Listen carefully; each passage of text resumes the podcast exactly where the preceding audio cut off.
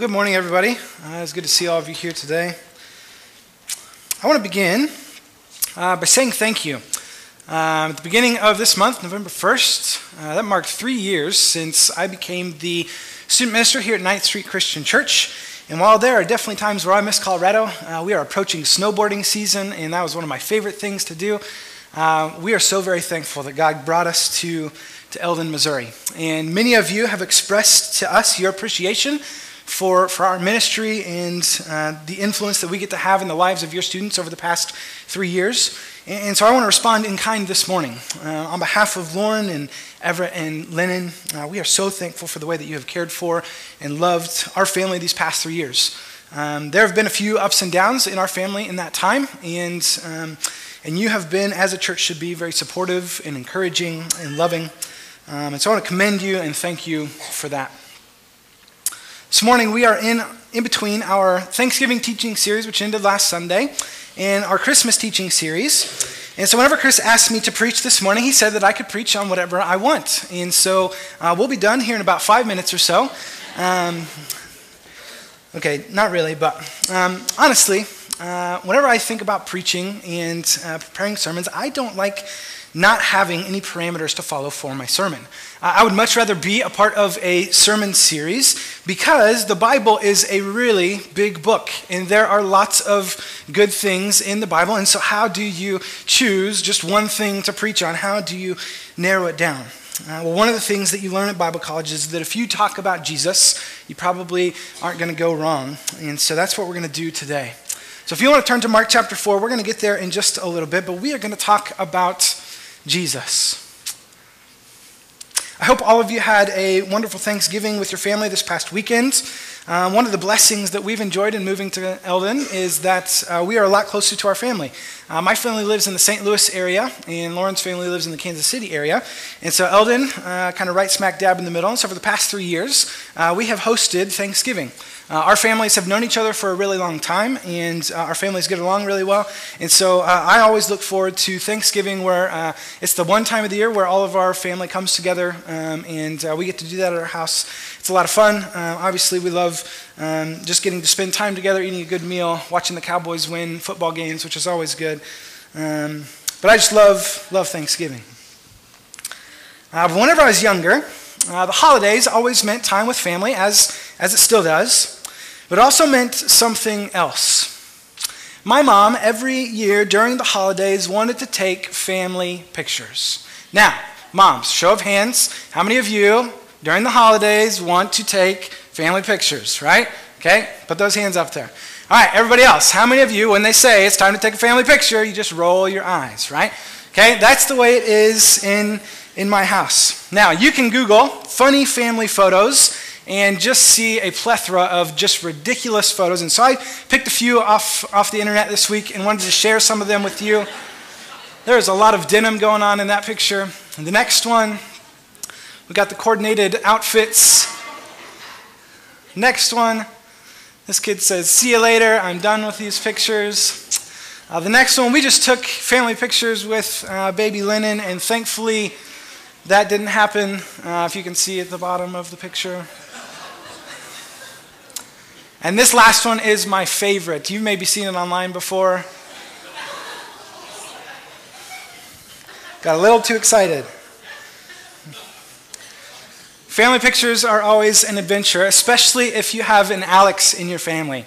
Alex is one of my younger brothers. He is four years younger than I am. And Alex is a, a big goofball.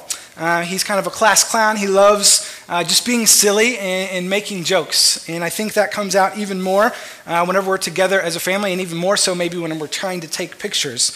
Uh, here's a picture of us. This is about 10 years ago. Uh, that's my grandpa there and my mom. Alex and I are in the back, and it looks as though I am trying to choke Alex. But let me assure you, Alex is the one who grabbed my hand and thrust it up to his throat to pretend like I was choking him, but that's not, not the case. Taking pictures with Alex was always an adventure. Now, of course, uh, my sister and I, uh, being older and much wiser than Alex, would always try to reason with Alex Alex, if you would just take one good picture, then we could be done, right? That's usually how it goes. Um, but no, uh, he wouldn't have it. Today, we are um, going to be talking about Jesus, and today's message is entitled A Portrait of Jesus. I found this picture of Jesus this past week, and I think I had seen it before. Um, maybe you've seen it before as well, but didn't really know much about it. Um, this is entitled The Prince of Peace, and it really is uh, just a fantastic painting. Um, but what makes it pretty incredible is it was painted by a uh, young lady named Akiane Kramarik whenever she was only eight years old. Um, and what's even more incredible about this painting is that Akiane's mom was a practicing atheist and her dad was a practicing agnostic. And so she had no idea really who Jesus was. Um, let alone have any idea of what he might look like because um, her parents didn't believe in that. That wasn't a part of her, her household. Uh, but whenever she was a young girl, she started having these visions. And rather than trying to explain it, she just started to, to paint. And this is the result of, of that. And that's a pretty incredible, pretty incredible painting, pretty incredible story. Uh, but I don't want to talk about today what Jesus looks like physically. What I want to talk about is what Jesus is like, who he was as an individual. And I want to just look at this question who is Jesus? Is there a more important question for us to be able to answer? Who is Jesus? And not just as Christians. I would say, even if you aren't a Christian, how you answer this question will direct a lot of your life. And I would say that our answer to this question is, is more important than any other answer to any, any other question that we could ever be asked. Who, who is Jesus? And maybe you've tried to answer this question before and found that, that it's not that, not that simple. It's not really an easy question to, to try and answer. And I think the church over the years has tried to come up with answers to this questions, uh, to this question, trying to maybe make it as short and sweet and as remember, rememberable. Rem, remember, thank you. As memorable as possible. Um, and I think they came up with a pretty good one. Uh, we say it all the time Jesus is Lord and Savior of my life. Pretty good Sunday school answer. And, here's the thing don't get me wrong, I think that's a great answer. I say it a lot. Uh, but I think that it still falls, falls short. Can I say that it's maybe in, incomplete? And here's another thing. I think as we try to attempt to answer this question, we can, we can run into the same issues that we have trying to describe God, right? Our, our minds, our, our language, our, our descriptions ultimately fall short. But even so, we still need to have a good answer to this question. Jesus asks his disciples this question, Matthew chapter 16. Here's what it says. When Jesus came to the region of Caesarea Philippi, he asked his disciples, Who do you who do people say that the Son of Man is? Some say John the Baptist, some say Elijah, others Jeremiah, one of the prophets. then he asked them, But who do you say I am? Simon Peter answered, You are the Messiah, the Son of the living God. And, and Jesus says, Peter, that's, that's a fantastic answer. Way to go. Oftentimes we see Peter sticking his foot in his mouth, but this is not one of those occasions. He gives this really good answer as to who Jesus is. If you were to look at the uh, book of John, chapter 1, uh, and just read through the entire chapter, um, you could underline probably 13 or 14 or 15 different names of Jesus, different references to Jesus. Things like the Word, or the true light, or the Lamb of God, or the Messiah, the Son of Man.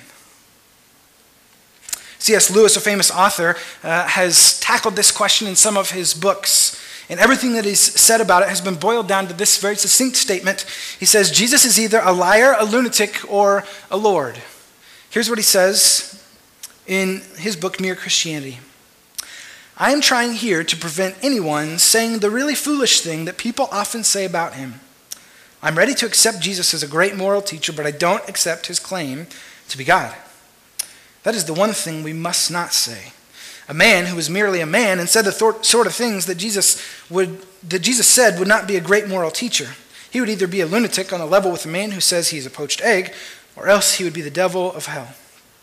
You must make your choice. Either this man was and is the Son of God, or else a madman, or something worse. You can shut him up for a fool, you can spit at him and kill him as a demon, or you can fall at his feet and call him Lord and God. But Let us not come with any patronizing nonsense about his being a great human teacher. He's not left that, left that open to us. He did not intend to. And so now it seems to me obvious that he was neither a lunatic nor a fiend. And consequently, however strange or terrifying or unlikely, unlikely it may seem, I have to accept the view that he was and is God. Who is Jesus is a pretty important question. Uh, let's go ahead and take a look at this video.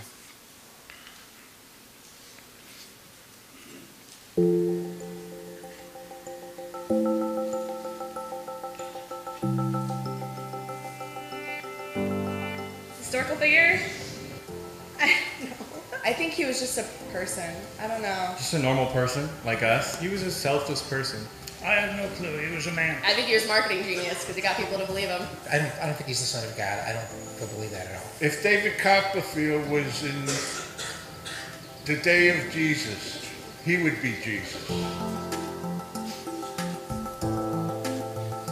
I'm pretty sure he existed. Like, I'm not going to say that he didn't exist. He was God's son, but so was Gandhi, and so was Muhammad, and so was, you know, we're all God's children. Jesus is someone I pray to. Well, Jesus is my Lord and Savior.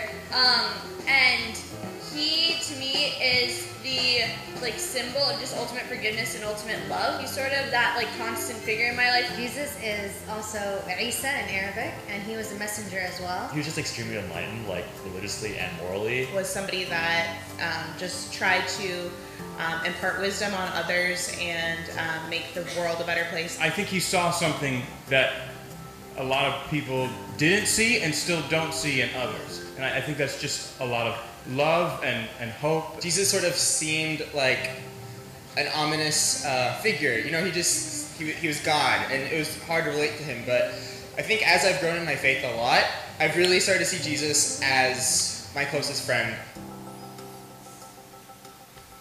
There are a lot of pictures of who Jesus is out there. Some of them good, some of them not so good. And so I'll say again, I think this question and our answer to that question is maybe the most important answer to any question that we could ever have. I would say that I think for the most part, most of us in here in this room have a pretty good answer to that question. 1 Peter chapter 3 verse 15 says this: "In your hearts revere Christ as the Lord. Always be prepared to give an answer to everyone who asks you to give a reason for the hope that you have. So the Bible calls us to be able to, to say why we believe what we believe. And I think a lot of that boils down to who, who Jesus is. But even as, as we all might have a pretty good answer, I think that we all must be cautious of having an incomplete picture of Jesus. Not necessarily wrong, just not the, the whole picture, not the entire thing. Now, let's take our Lord and Savior Jesus answer for an, for an example. If we focus too much on, on the Savior part, we can convince ourselves that, that little sins or, or lesser sins, if there are such things, aren't that big of a deal because Jesus died for my sins and He forgives me of my sins, and so this one time doesn't really matter all that much. I think we can all agree that Savior Jesus by itself is an incomplete picture. If we focus too much on the Lord part, we can find ourselves becoming legalistic, determining determining my faithfulness by, by how well I follow the rules, especially compared to the others around me. And again, I think we can all agree that Lord Jesus by itself is an incomplete picture. I think we're doing well when we focus on both, understanding that, that my relationship with God isn't dependent on my actions, but, but on the saving gift of Jesus' death, burial, and resurrection. And all the while, I should be striving to become more like Him because His gift isn't just for my freedom, but it's ultimately for His glory and as right and true and as good as that picture of Jesus is, can I say that, it, that if that's all we focus on, that it's incomplete? Lord and Savior Jesus is a great Jesus, but if you're only focusing on Savior Jesus and Lord Jesus, then you're, you're missing out on other aspects of, of Jesus. I think one of the simplest ways to get a better picture of Jesus is to sit down and, and read the Gospels. There are lots of ways to get a better picture of Jesus. Uh, a good Sunday school class, or maybe a good Bible study, or sitting down with, with a good commentary and just going through that. Uh, but I think one of the easiest ways is for us to just sit down and read through the first four books of the New Testament, the life of Jesus. It takes a little less than an hour and a half to read through the shortest gospel, Mark. It takes a little less than two and a half hours to read straight through the, the longest gospel, which is Luke. That's about the same time it takes to watch, to watch a movie. Rather than just reading, sit down, um, have a pen, have a highlighter, make, make observations as you go, jot down questions as you read so that you can look back at them later and try and find answers. And, and here's the thing each gospel has a little bit different view, a little bit different perspective, a little bit different picture of Jesus. John maybe highlights some things that the other gospels don't. Or, maybe you'll look at Mark and, and, Luke and maybe find some similarities, but also find some differences. And, and I think what you'll find is the more you read each gospel, the more you'll be able to add to your answer to the question who is Jesus? As we continue this morning, we're going to spend the next few moments reading a rather large chunk of the Gospel of, of Mark, about 65 verses in all. Don't usually do this on a Sunday morning, reading this, this many verses, but I think for a discussion, it can, it can be beneficial for us today. Because I think often what happens is uh, we tend to read the Bible with a, a microscope, trying to focus on every little verse, every little detail of every little verse, every word, trying to understand as much as we can. And, and that's good, that's not a bad thing. That holds a lot of value for our study and our growth and our understanding of Jesus and, and how we are to live our lives. But I think there's value in taking a step back and, and having a, a 30,000 foot view of, of a story to see the larger picture that is being portrayed. So, as we think about this question, who, who is Jesus? We aren't, we aren't going to be able to answer it this morning in the sermon, or you wouldn't be able to answer it in one study session. But we can begin to have a more complete picture by asking a question like What does the Gospel of Matthew have to say about Jesus? What, what kind of picture does the Gospel of Mark paint about Jesus? That's the question we're going to ask. What, what kind of picture does Mark paint of Jesus? And before we dig into Mark, Mark chapter 4, I think it's important just to, to note a few things about Mark. First, that, that he was not an actual eyewitness of, of Jesus. He, he wasn't a disciple, he was just a writer for, for Peter, one of the other disciples. And so Peter passed on the reports of the words and deeds of Jesus to his, to his writer, John Mark. And I think this actually gives us some insight as to why, uh, when you read Mark's gospel, it's especially vivid, vivid in recounting the incidents involving Peter. But here we go, Mark chapter 4, starting in verse 35 stepping back, taking a 30,000 foot view, because really we could, we're going to see four different stories, and we could, uh, each of these different stories could be a sermon by themselves. Lots of, lots of things to dissect in these sermons, but we want to step back and, and take a, uh, a 30,000 foot view picture of, of what's happening in these verses. As evening came, Jesus said to his disciples, Let's cross to the other side of the lake. So they took Jesus in the boat and started out, leaving the crowds behind, although other boats followed. Soon a fierce storm came up. High waves were breaking into the boat and it began to fill with water. Jesus was sleeping at the back of the boat with his head on a cushion. The disciples woke him up, shouting, Teacher, don't you care that we are going to drown? When Jesus woke up, he rebuked the wind and said to the waves, Silence, be still. Suddenly the wind stopped and there was great calm. Then he asked them, Why, why are you afraid? You still have no faith. Disciples were absolutely terrified. Who is this man? They asked each other.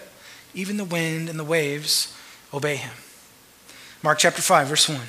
So they arrived at the other side of the lake, in the region of the Gerasenes. When Jesus climbed out of the boat, a man possessed by an evil spirit came out of the tombs to meet him. This man lived in the burial caves and could no longer be restrained, even with a chain. Whenever he was put into chains and shackles, as he often was, he snapped the chains from his wrists and smashed the, the shackles. No one was strong enough to subdue him. Day and night he wandered among the burial caves and in the hills, howling and cutting himself with sharp stones. When Jesus was still some distance away, the man saw him, ran to meet him, and bowed low before him. And with a shriek, he screamed, Why are you interfering with me, Jesus, Son of the Most High God? In the name of God, I beg you, don't torture me. For Jesus had already said to the spirit, Come out of the man, you evil spirit. Then Jesus demanded, What is your name?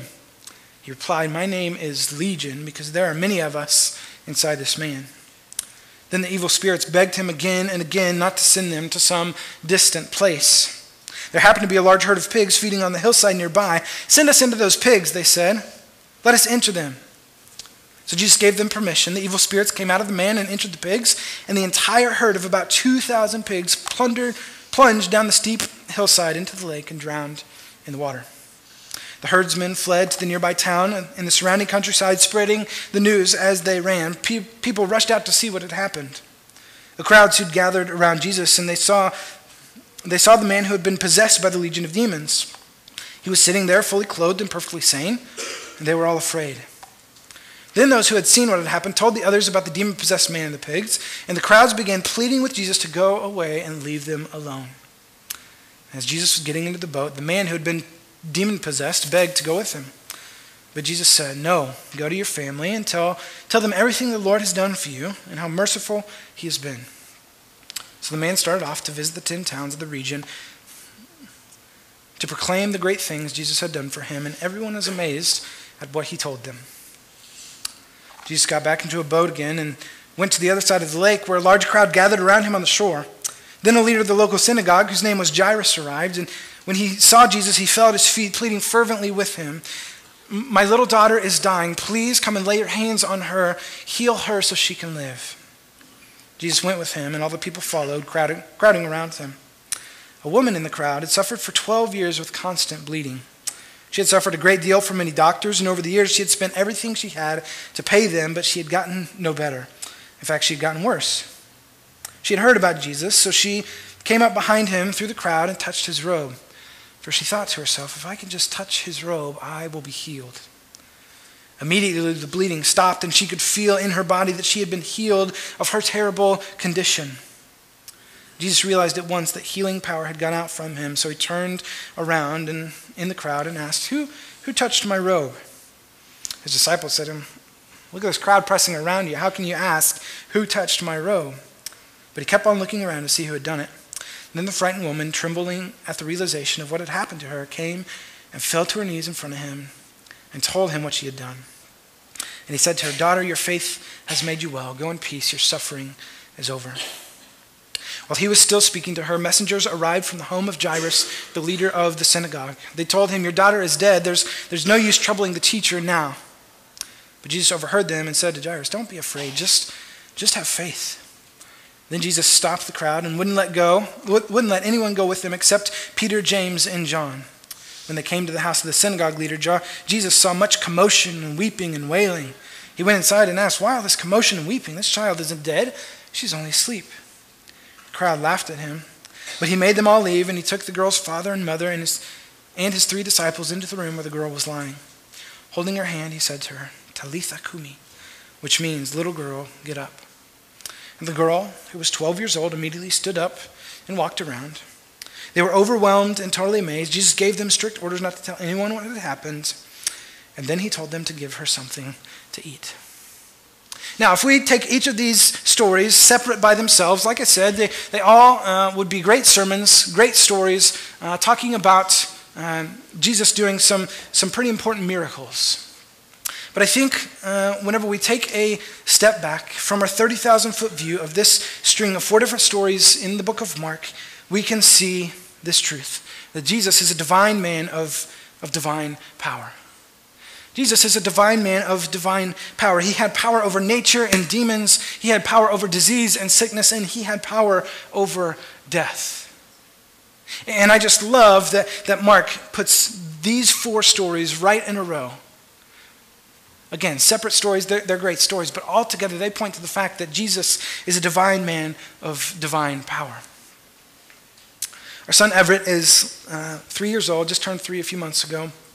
And um, right now, his, uh, his, he's got a really vivid imagination. It's a lot of fun to, to, to see, but he, uh, he just loves kind of just playing around the house. Um, one of his favorite things to do right now is to go skiing through the house.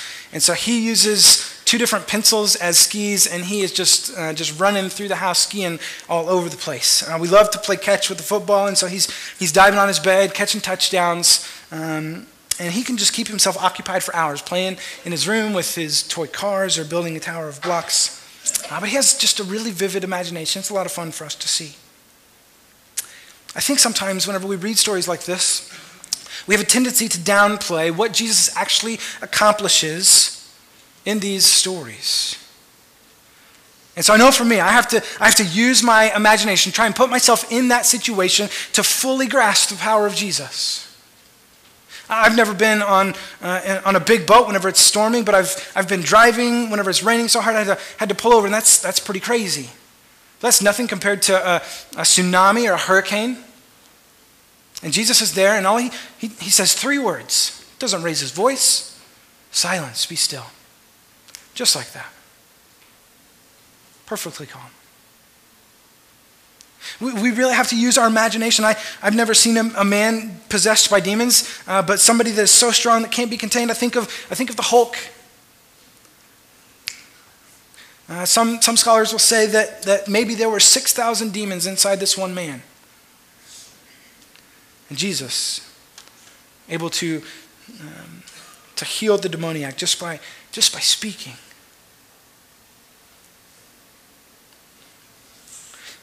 Jesus is a divine man of divine power. Why is this question so important? Why is the question, who is Jesus, so important? I say this over and over and over again to my students, and I am, I'm sure they get tired of hearing it, uh, but I think it all boils down to this. The more I know the real Jesus, the fullest, most complete picture of him, the more I know the real Jesus, the more I love him the more I fall in love with who Jesus is. And the more that I love him, the more I want to do the things that he wants me to do because that's how good relationships work, after all. And the more I do the things that he wants me to do, the better it is for me because he's Jesus and he knows what's best for my life. And so it all begins with how we answer the question who is Jesus? And so here's my challenge to you this morning. Spend some time over the next month before Christmas reading through the Gospels. And maybe you've read them 50 times through before. But this time, approach these Gospels asking the question how can I have a more complete picture of Jesus as I go through reading this? And I think if you approach it with that attitude, that you might be able to find some things that maybe you hadn't noticed before. That your picture of, of Jesus might become more, more complete. One last story from Mark chapter 2 as we get ready to close. It says, When Jesus returned to Capernaum several days later, the news spread quickly that he was back home. Soon the house where he was staying was so packed with visitors that there was no more room even outside the door. While he was preaching God's word to them, four men arrived carrying a paralyzed man on a mat. They couldn't bring him to Jesus because of the crowd, so they, they dug a hole through the roof above his head. Then they lowered the man on his mat right down in front of Jesus. Seeing their faith, Jesus said to the paralyzed man, My child, your sins are forgiven. Some of the teachers of the religious law were sitting there, thinking to themselves, What is he saying? This is blasphemy. Only God can forgive sins. And Jesus knew immediately what they were thinking, and so he asked them, Why do you question this in your hearts? Is it easier to say to the paralyzed man, Your sins are forgiven, or, or stand up, pick your mat, and walk? So I will prove to you that the Son of Man has the authority on earth to forgive sins. Then Jesus turned to the paralyzed man and said, Stand up, pick your mat, pick up your mat, and go home. The man jumped up, grabbed his mat, and walked out through the stunned onlookers. Jesus is a divine man of divine power who has power over the natural world, has power over the supernatural world, has power over disease and sickness, has power over death, and most importantly, has power over sin. So, as we approach the coming of a baby, born of a virgin, who is Emmanuel, who has the power over sin, may that stir within you an attitude of thankfulness and hope. Let's pray.